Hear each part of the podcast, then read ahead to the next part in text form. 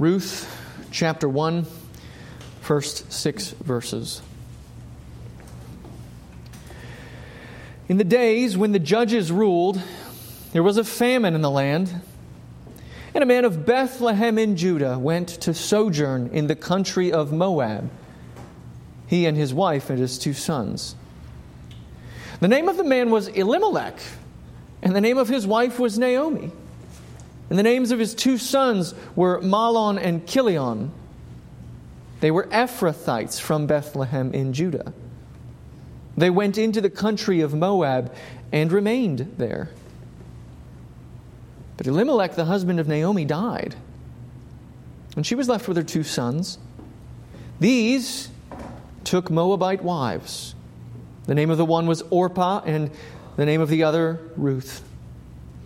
They lived there about 10 years, and both Mahlon and Chilion died, so that the woman was left without her two sons and her husband. Then she arose with her daughters in law to return from the country of Moab, for she had heard in the fields of Moab that the Lord had visited his people and given them food. Gracious Heavenly Father, we do ask that you would you would bless this, not only the reading, but now the preaching of your word, that you would go forth and that you would open ears to hear, open eyes to see, and soften hearts to receive the glory of Christ on display here, especially here. And would you instruct us? Would you equip us in ways that we need it here? It's just a handful of bodies, handful of heads and hearts gathered in this room, Lord. I do not question, we should not doubt that you can make this word come alive for each one of us in very special ways. But only if you do it. Not because of anything any one of us brings here, but only because of you and your work. So do it, we ask in Jesus' name. Amen.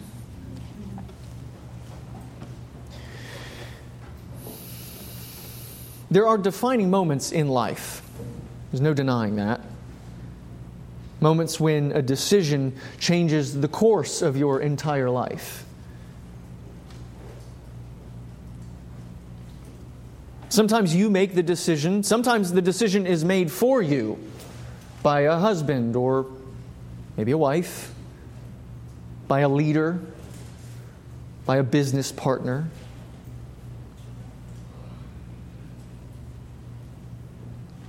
Many defining moments and many decisions made. The difficulty arises when we see these decisions made based on what we call the, the grass is greener syndrome.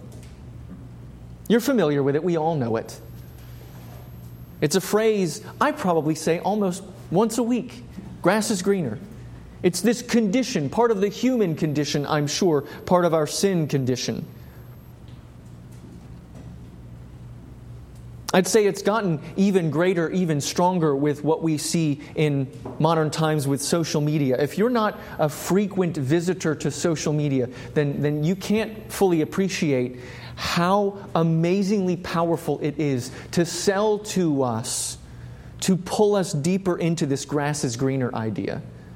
Because on it we see the presentation of others' lives, and we see, of course, all the sweet, all the good, all the impressive, all the desirable. We don't see the struggles, the difficulties, the challenges, the disappointments. We don't see the brokenness, we only see the presentable. And in our sinful desire to compare ourselves to others and to even envy others, to covet, the grass is greener syndrome, well, it makes us envy, makes us covet.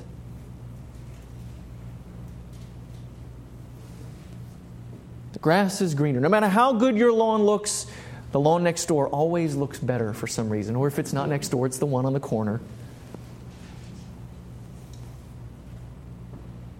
No matter how things are going for you, you can always find someone who's in a more favorable situation. Even when things are going well, we can still do this. We can want their house. We can want their spouse. We can want their job. We can want their situation. And we think if I could just go over there, as if it would solve all of our problems.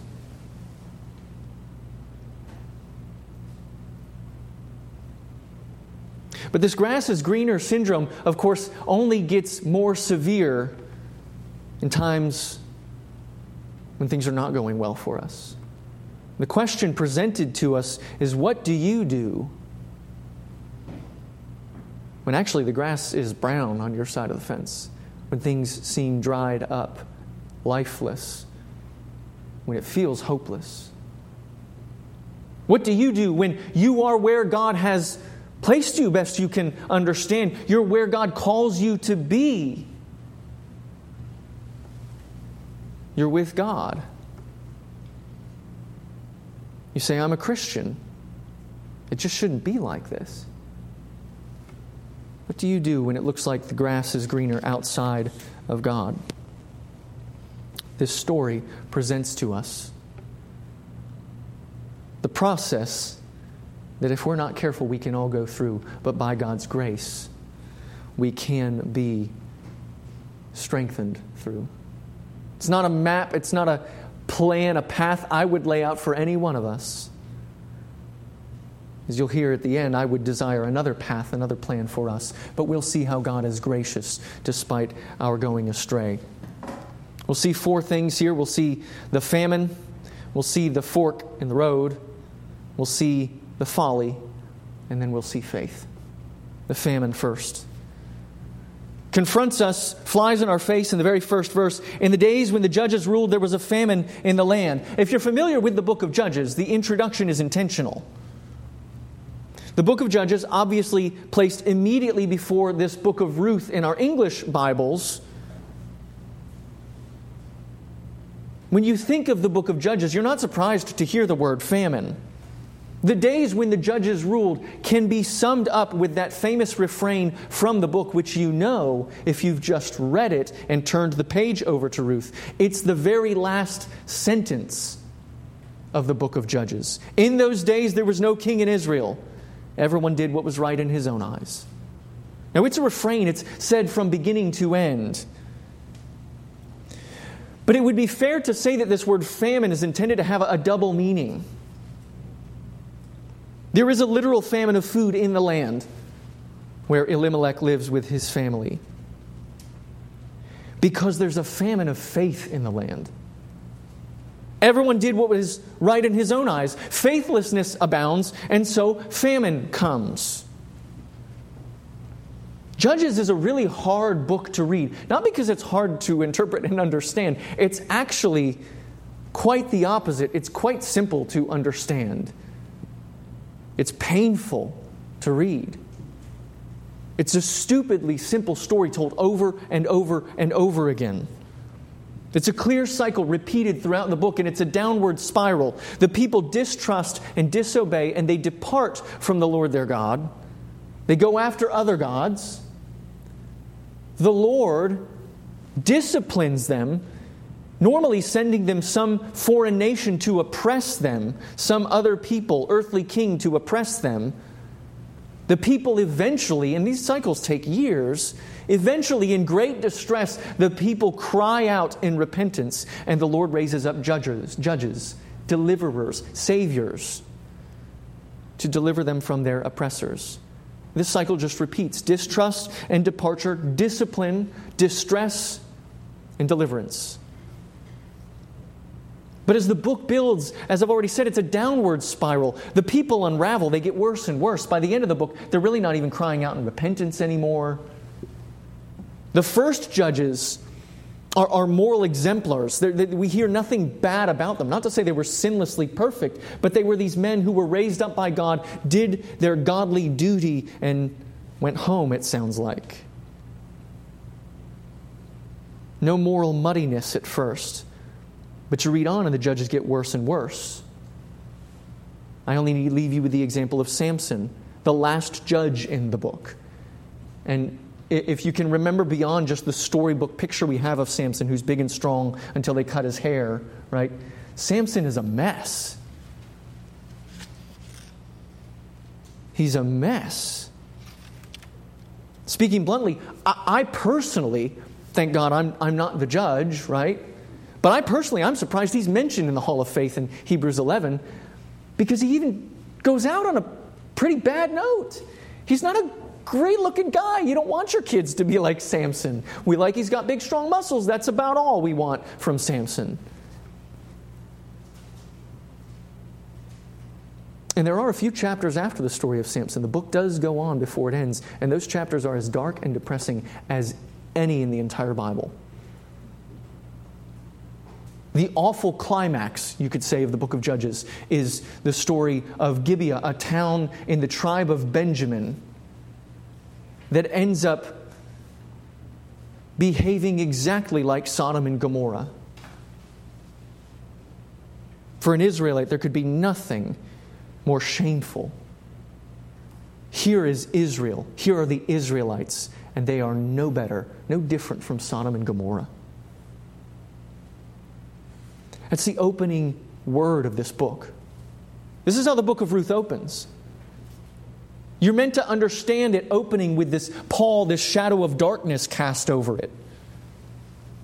The story of Ruth happens in these days, these dark days. Humanly speaking, these hopeless days. And yet we know this is where all the best stories begin, right? The sco- stories of God's deliverance, His rescue, His reconciliation. This is how salvation has to go. It has to come out of the darkness. It has to come out of famine. And what greater famine is there than death itself? This is where all our stories begin. You were dead in your trespasses and the sins in which you once walked. We need stories like this stories that begin in darkness, stories that start from the bottom.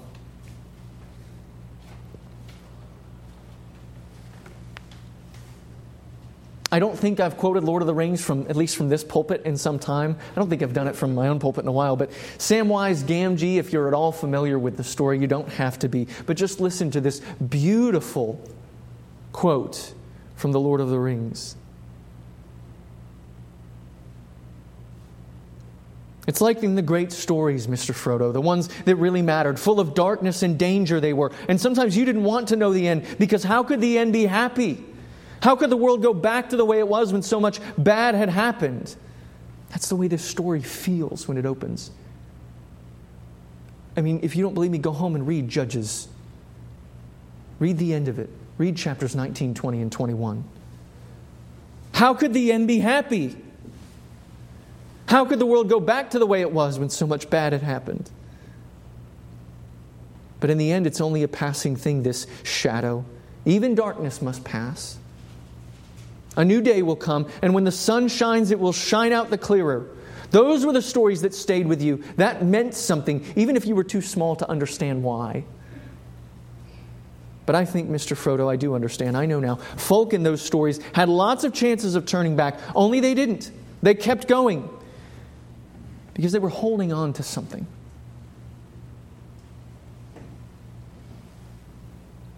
He's attempting to encourage Frodo, right, with this reminder that remember all those great stories and the people in them, how they didn't turn back even at the worst opposition, even when things were so dark, they lost all hope. They pressed on. Well, unfortunately, the folk in this story do turn back, or at least they turn away. We start in darkness, but things get darker still. Things go further downhill, we could say. The story starts with famine. And right away, you're confronted with this fork in the road. The plot thickens as you read the rest of verse 1. In the days when the judges ruled, there was a famine in the land, and a man of Bethlehem in Judah went to sojourn in the country of Moab, he and his wife and his two sons. Now, there's a lot that's lost on us culturally. One, because we're not sensitive to what Moab was how Moab was viewed and perceived by the Israelites, the stigma of Moab. But there's another one that we just we can't pick up in the English. without going to the Hebrew. A man of Bethlehem in Judah. Bethlehem. Now we think Bethlehem, we think King David, right? And spoiler alert, if you know where this story is going, it's going to King David. But we think also of Jesus. Bethlehem is significant in the Bible because it's where Jesus comes from. But there's an irony here that's almost comical directly in the story that any Israelite wouldn't miss. Because the name Bethlehem means house of bread. Bet Lechem, house bread. There's a famine in the land, in the house of bread. A famine so great, even the house of bread has no bread. And this speaks to us, doesn't it? Because it's the most difficult darknesses, it's the most painful problems. They're the ones we don't expect to face because we think we shouldn't have to. Not here. This is Bethlehem. This is the house of bread. What do you do when famine comes to the house of food? The most difficult darknesses, the most painful problems are the ones we don't expect to face because we think we're right where God wants us to be. And surely famine can't touch this place, right? Christians can't have strained marriages. Christians can't have broken homes. Christians can't go jobless for months. Christians can't go bankrupt. Christians can't get depressed.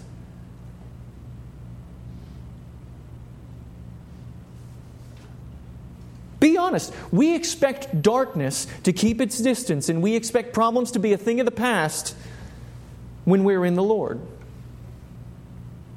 We do. We do. And yet, still they come.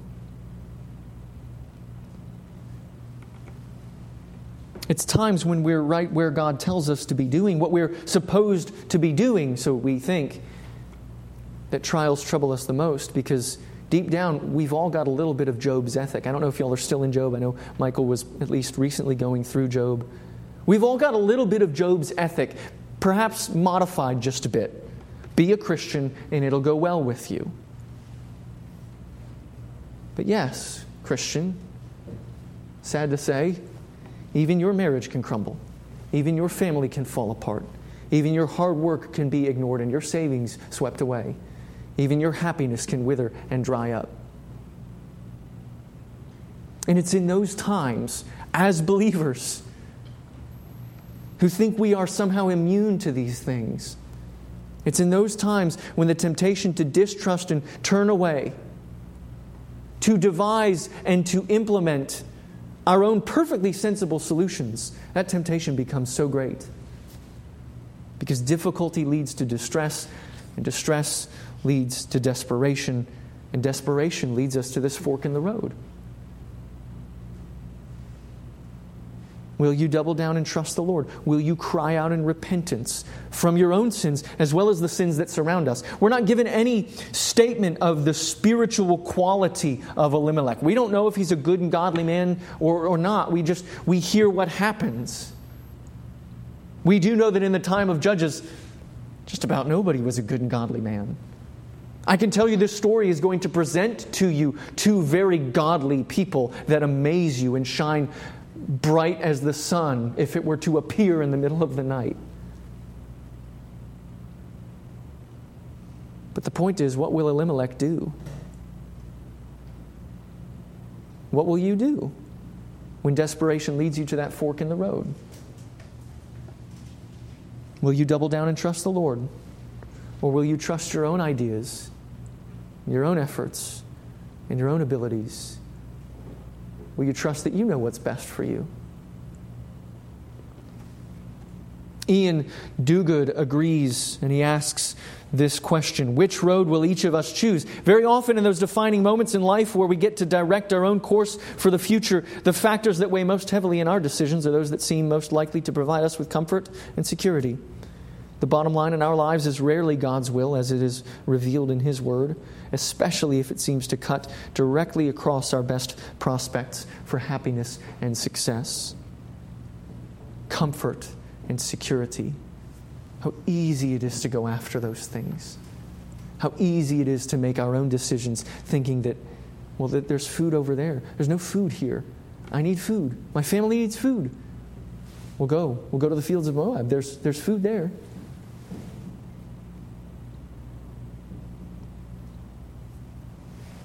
We've already seen what they've done when presented with the fork in the road. Look a bit more closely at the folly of it. You learn more in verse 2. The name of the man was Elimelech,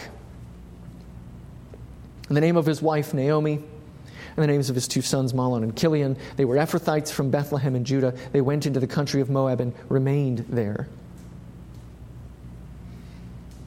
The great irony in the name Bethlehem is matched only by the irony in Elimelech's name.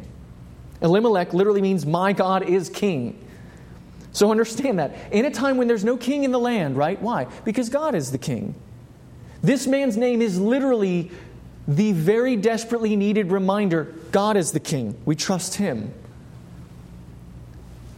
And unfortunately, he proves to be just another everyday, ordinary example of a man who does what seems right in his own eyes.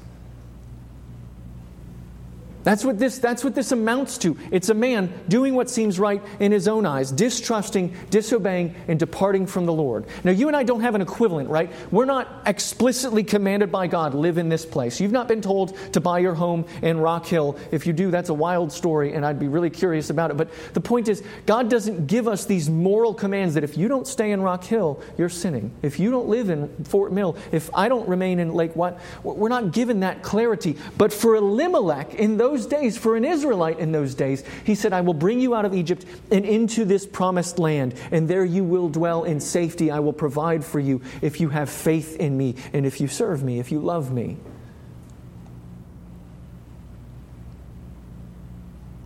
For him to go outside of Israel and to go to Moab is deliberate disobedience. He's a man admittedly under a great deal of pressure. We should sympathize with him. I'm not saying we just cruelly cast stones at him. But instead of trusting the Lord, he does what seems right in his own eyes.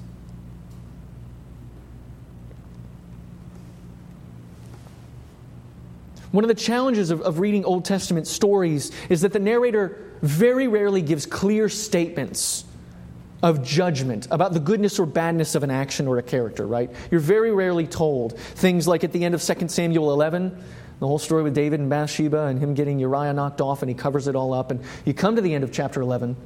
Remember, the chapter divisions are not inspired, but this is probably the best one in all the Bible. Because you think David's got away with it. He thinks he's gotten away with it. And the very last word of chapter 11 is the thing that David had done displeased the Lord. And you go, oh.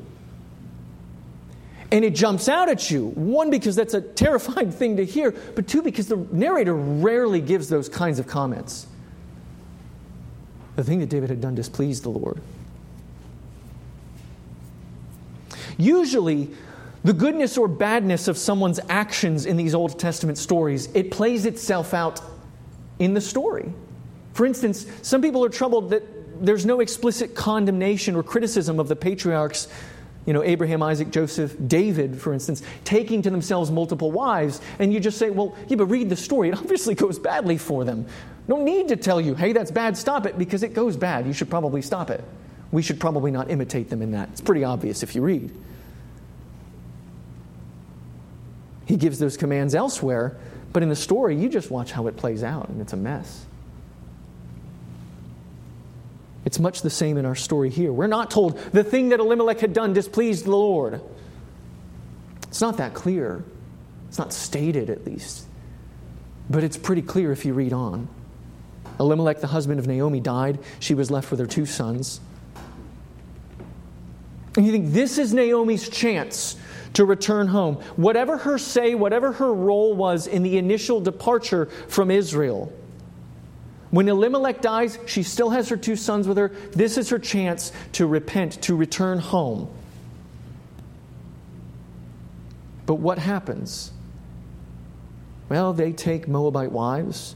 The name of the one is Orpah, the name of the other, Ruth.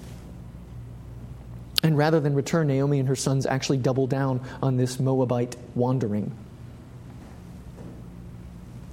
It's bad enough they left the promised land and went to Moab. Moab descended from the incest of Lot with his older daughter, whose king hired a prophet, you remember that, to try to curse the Israelites. And when that fails, the prophet can't curse them. So he says, you know what? Just seduce them with your women and lead them astray to worship false gods. This is those people Same people. And now they're marrying them. Now, there is an express commandment against that. And it's not an issue of race, but purely of religion. Because again, these Moabites, they worship other gods. You marry them, you're going to go after those other gods with them.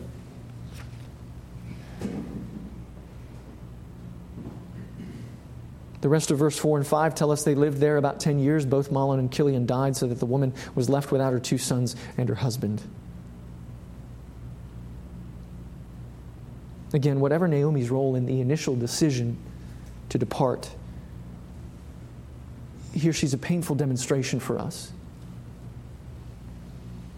For how easy it is once you've stepped outside to just stay there. There may be some resistance to departing initially. There's some resistance to hopping the fence and going to the other side where the grass looks greener. But once you're on the other side, it seems like all the resistance goes the other way, and now it's so much harder to go back and so much easier to stay.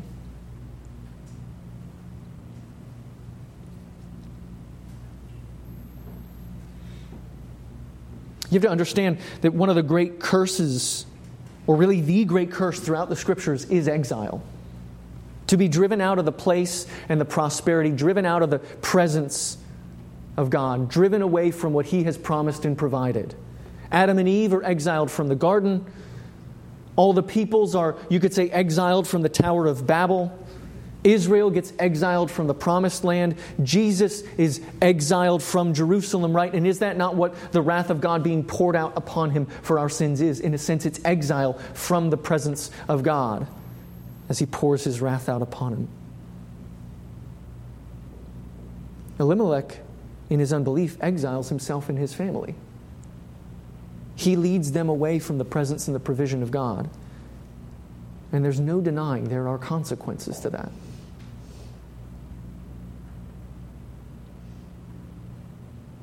Aren't you like Elimelech? I know I am. Quick to lose hope, forsake faith, abandon the Lord who's so willing and able to save. If only we would just wait on him. Or maybe you're like Naomi. You're suffering the consequences of the faithlessness or folly of someone else. And you find it so hard to return when it's just so simple to stay.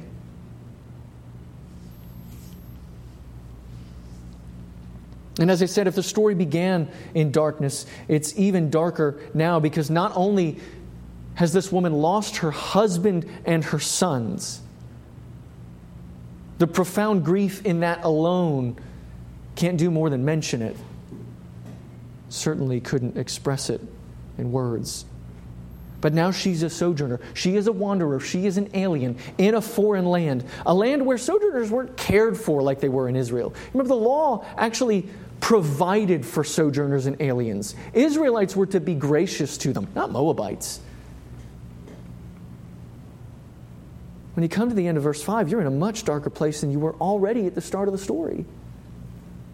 For Naomi, things can't possibly get any worse right now. Even death would be a relief for her.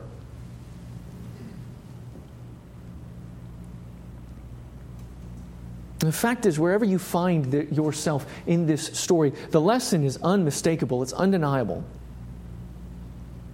The only possible outcome of our wandering from the Lord is suffering and sorrow. I'll never forget what one pastor said in, in a, preaching in a, in a sermon on the parable of the prodigal son, just a passing comment he made. You remember how the story goes the son takes his portion of the inheritance, runs off into a foreign land, and he lives it up for a little while until before long he's broke and he's so desperate for food that he's thinking about eating the pig's slop, right?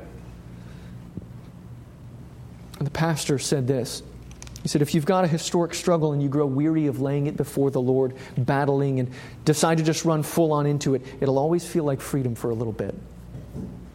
And that's what the, the grass on the other side is. It, it feels like freedom for a little bit. You, you, hop the fence and it feels good for a little while. It goes well for a little while. It went well for them for an undisclosed amount of time. Certainly got bad at 10 years in. And it's the same in our story. The temptation to depart from the place where the Lord has us, to take the road of self trust, self reliance, to chase after comfort, security, happiness, success. It's all folly, it's foolishness. The road may be smooth at first, there's very little resistance. Even Jesus said the road is broad, wide, easy. But it's a dead end. And the Lord, in His love for His own, will not let them linger there long. Because there is no lasting hope, there is no life in ourselves or in our own desires, our own designs for self preservation and self provision. So we're forced to the question what will bring us back from this folly? What can save us from our own foolishness? What brought the prodigal son back? Is it only the suffering and the sorrow that so stings that you turn back around? Is it only the desperation and despair that caused the prodigal son to return home? You remember the story. Wasn't there something more? And what about this story? You see, both remind us that it's faith that allows even a glimmer of light to shine in the darkness and guide us home. Verse 6. She arose with her daughters in law to return from the country of Moab, for she had heard in the fields of Moab that the Lord had visited his people and given them food. What is it that drives Naomi back to Bethlehem? It's not just the suffering and the sorrow of God's discipline. It's not just the misery of where she is. There has to be something else to pick her up, to give her hope, to drive her back. The suffering, the sorrow had already fallen upon her. She had been miserable for who knows how long. But instead, it's the assurance of God's grace. There's hope, there's mercy. That's what leads her to return. There is bitterness in discipline, and it has its purpose. It's a great deterrent from sin. You get a spanking, it makes you think, maybe I shouldn't do that again. But if all the discipline makes us think is, well, maybe I shouldn't do that again, and if we just go down the line to some new sin, or if we never turn and go all the way back to the God who desires to save us, to love us, to bring us in, to have us home, the discipline doesn't serve its purpose. And God's discipline does serve its purpose. You see it in repentance. There's bitterness in repentance. Repentance is bitter. And yet, repentance, true repentance, is only ever found when it's paired with the sweetness of what faith assures. The discipline will deter, deter, us from sin, but it's the assurance of faith that drives us to the one who saves us from sin.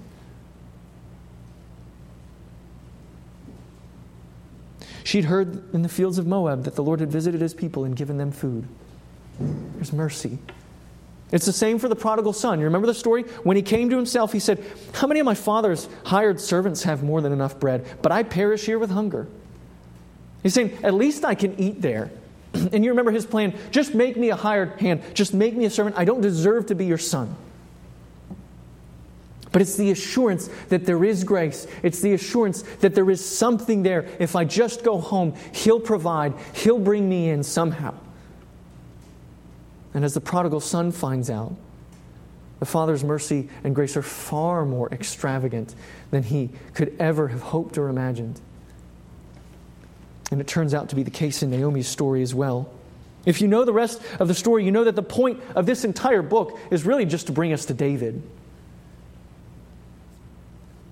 Naomi returns to Bethlehem with her daughter in law Ruth. Ruth proves to be a, a worthy woman language from Proverbs 31, which interestingly in the Hebrew Bible this is paired next to. Because after Proverbs 31, you read of Ruth, who is the demonstration of Proverbs 31. And she's rescued by Boaz, a righteous redeemer, this guy who sticks out like a sore thumb in a land where everyone does what's right in their own eyes. He is godly, he's righteous. You realize one of the points of this story is to say, even when it seems like darkness is everywhere, there are still specks of light. God is still at work there is always a remnant. But together, this Ruth and this Boaz, this righteous Redeemer, they turn out to be the great grandfather, the great grandmother of King David. And this story moves from barrenness to fullness, fruitfulness, from curse to blessing, from bitter, as Naomi, you may know, changes her name from Naomi to Mara. From Naomi means sweet. She changes it to bitter when she gets back. She says, Don't call me sweet, call me bitter. But then by the end of the story, she's back to Naomi, she's back to sweet. It's a story that goes from living in exile to producing the grandfather of a king.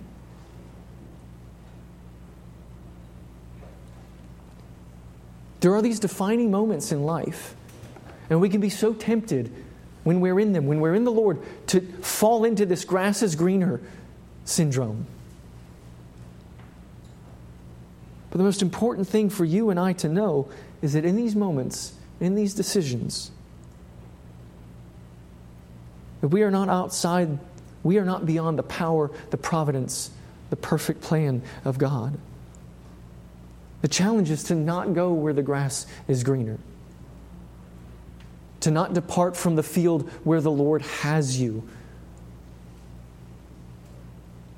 to not think that He has abandoned you, but instead to stay to rest to find that He is God.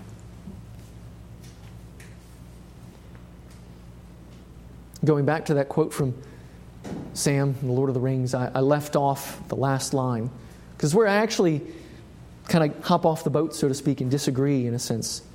He says, Folk in these stories had lots of chances of turning back, only they didn't. They kept going because they were holding on to something. And that something, Sam says, is that there is some good in this world and it's worth fighting for.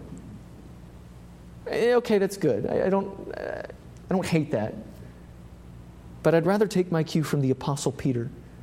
You remember in John's Gospel in the sixth chapter, Jesus speaks of none can come to me, but the Father draws them. And whoever comes to me must eat my flesh and drink my blood. People are offended and they're, they're leaving in droves. There were hundreds, maybe thousands of people who were drawn to him, enamored with him, and then they all leave. And Jesus turns to the twelve and says, Do you want to go away as well? And Simon Peter answers him, Lord, to whom shall we go? You have the words of eternal life. And we have believed and we have come to know that you are the Holy One of God.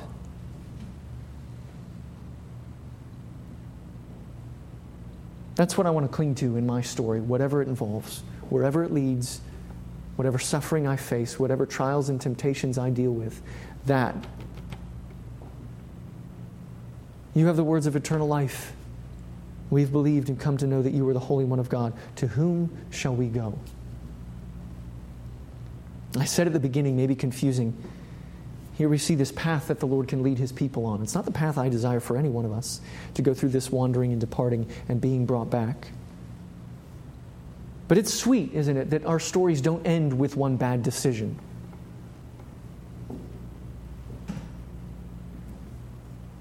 But might I just encourage you that that doesn't mean we can't make better ones. That doesn't mean we can't cling to the one. We can't cling to the one who gives us life and who saves us from our sins. Let's pray. Father, we are, again, we are amazed at your grace. That you would take even broken and lost and wayward and wandering sinners and bring them home that you would take stories that turn so bitter and make them sweet. That you would bring us out of barrenness and into fruitfulness. That you would lift us up from being exiles and make us your children. So, Lord, help us. Whatever trials we face, whatever situations we find ourselves in, wherever we look around and see that the grass appears to be greener elsewhere, would we not depart from you? Now, sure, a new job is not a bad thing. A new hobby can't hurt us necessarily. Lord, I don't care about these things. You don't care necessarily about these things. But if we should look outside of your walls, outside of your grace, and outside of your goodness, and think that the grass ever looks greener, beyond what you've promised and provided. Lord, keep us, protect us, hold us firmly in your hand, and would we cling to you as you have so loved us to cling to us in Christ. It's in His name we pray. Amen.